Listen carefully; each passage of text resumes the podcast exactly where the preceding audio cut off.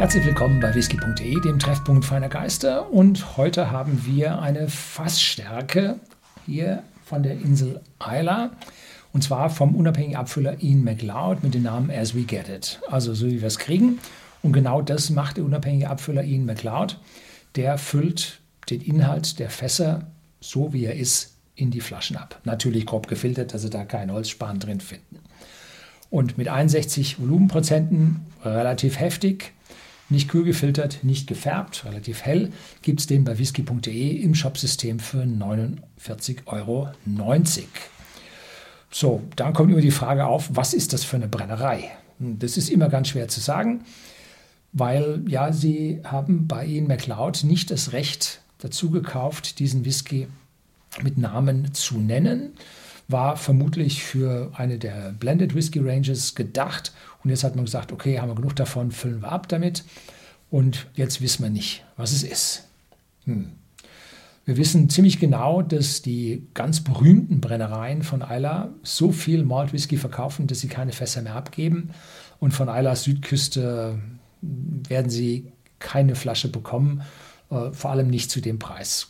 Kann ich mir nicht vorstellen. Bleiben also die anderen übrig, weiter aus dem Norden. Und äh, da fallen sofort zwei Firmen ein oder zwei Brennereien ein, nämlich Kalila und Bunnerherven. Kalila hat ab dem Jahr 2006 oder 2007 wieder angefangen, äh, Malt Whisky Fässer im Bulk an unabhängige Firmen zu verkaufen. Da haben sie wohl die Kapazität so hoch gefahren gehabt und Alternativbrennereien für ihre Blended Whiskys eingesetzt mit rauchigem Whisky, dass sie hier wieder Fässer nach draußen verkaufen konnten. So, und Kilchoman ist zu jung, die geben, glaube ich, da an der Stelle noch nichts ab. Ähm, ja, bleiben die übrig. Ich habe schon ganz lange Zeit keine Bowmore Jungen mehr gesehen. Da gab es ja ums Jahr 2000 auch als die dann ihr Blended Whisky Business verkauften ähm, und dann nur noch sich auf Malt Whisky konzentrierten, gab es dann erstmal einen Überhang an Fässern, die dann zum Teil noch verkauft wurden, hat man bei anderen unabhängigen Abfüllern gesehen. Aber äh, die Zeiten sind meines persönlichen Wissens nun auch vorbei.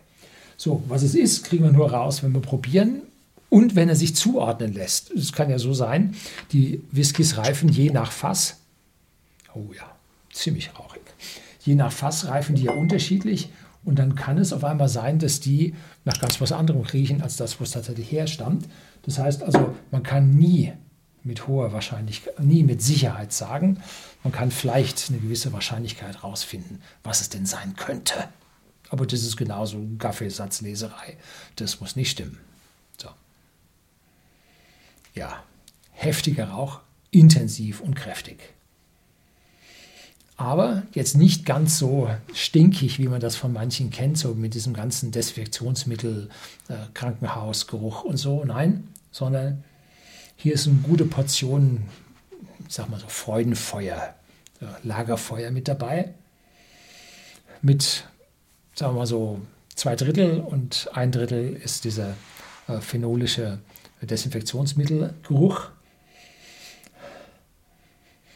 Ja, und dahinter kommt noch relativ wenig. Jetzt muss man aufpassen, 61 Volumenprozente, heftig, wenn ich davon was auf die Zunge nehme, zieht es mir das Wasser, weil der Alkohol Wasser anzieht, zieht es mir das Wasser aus den Geschmacksknospen, aus der Zunge raus und die schmeckt nichts mehr. Das paralysiert die Zunge, 61 Prozent sollte man nicht machen. Äh, zeigt einem aber auch, dass der Whisky vergleichsweise jung ist, weil er typischerweise mit 63,5 Volumenprozenten ins Fass geht und jetzt hat der erst zweieinhalb Prozent verloren.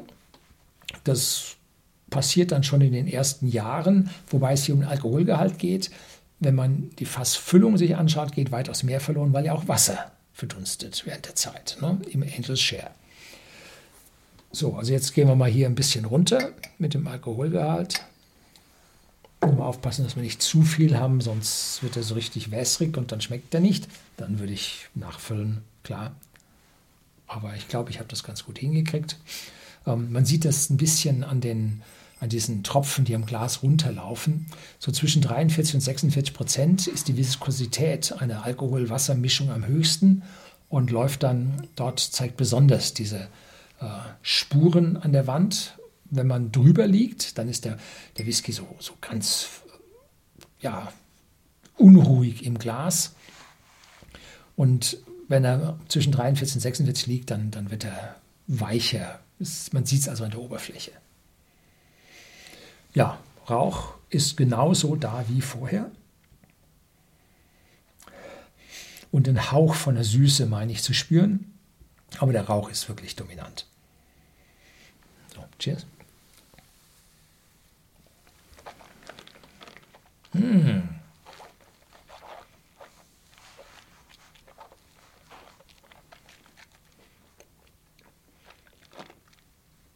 Ich hatte zuerst äh, in meinem englischen Take aufgenommen, dann hatte ich zu wenig Wasser drin.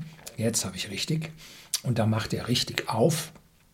Und wir haben eine Honigsüße, ein, eine gewisse ja, Mandarinensüße damit drin und eine Öligkeit auf der Zunge, das mir ganz spontan Kalila einfällt als Brennerei, was nicht heißen soll, dass er daher stammt. Ich weiß es nicht und die dürfen das nicht sagen und tun das auch nicht. Aber das kommt mir vor wie Kalila wie eine junge Fassstärke Kalila. Wunderheaven ist da ein bisschen ausdrucksstärker im, im Körper, ein bisschen anders. Und im Abgang süßlich mit einer leichter Gewürznote im Abgang. Für einen Whisky, der vergleichsweise, das ist Fassstärke und ist trotzdem so hell.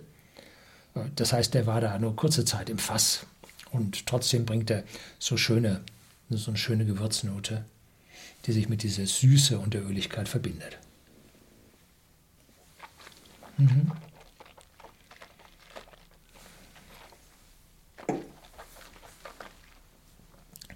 Gefällt mir richtig gut. Ja, toll gemacht.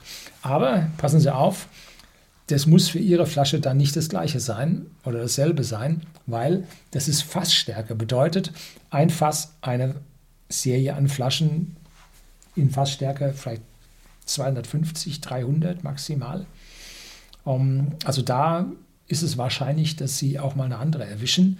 Allerdings normalerweise, wenn man dorthin fährt und sich die Fässer füllen lässt, dann hat man so sehr vergleichbare Fässer, die gefüllt werden aus einer Charge beim Brennen.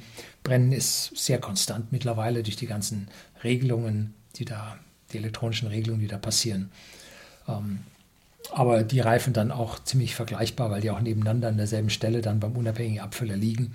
Also die Variationen sollten nicht zu groß sein. Also das sollte sich im Rahmen halten. So, das war's für heute.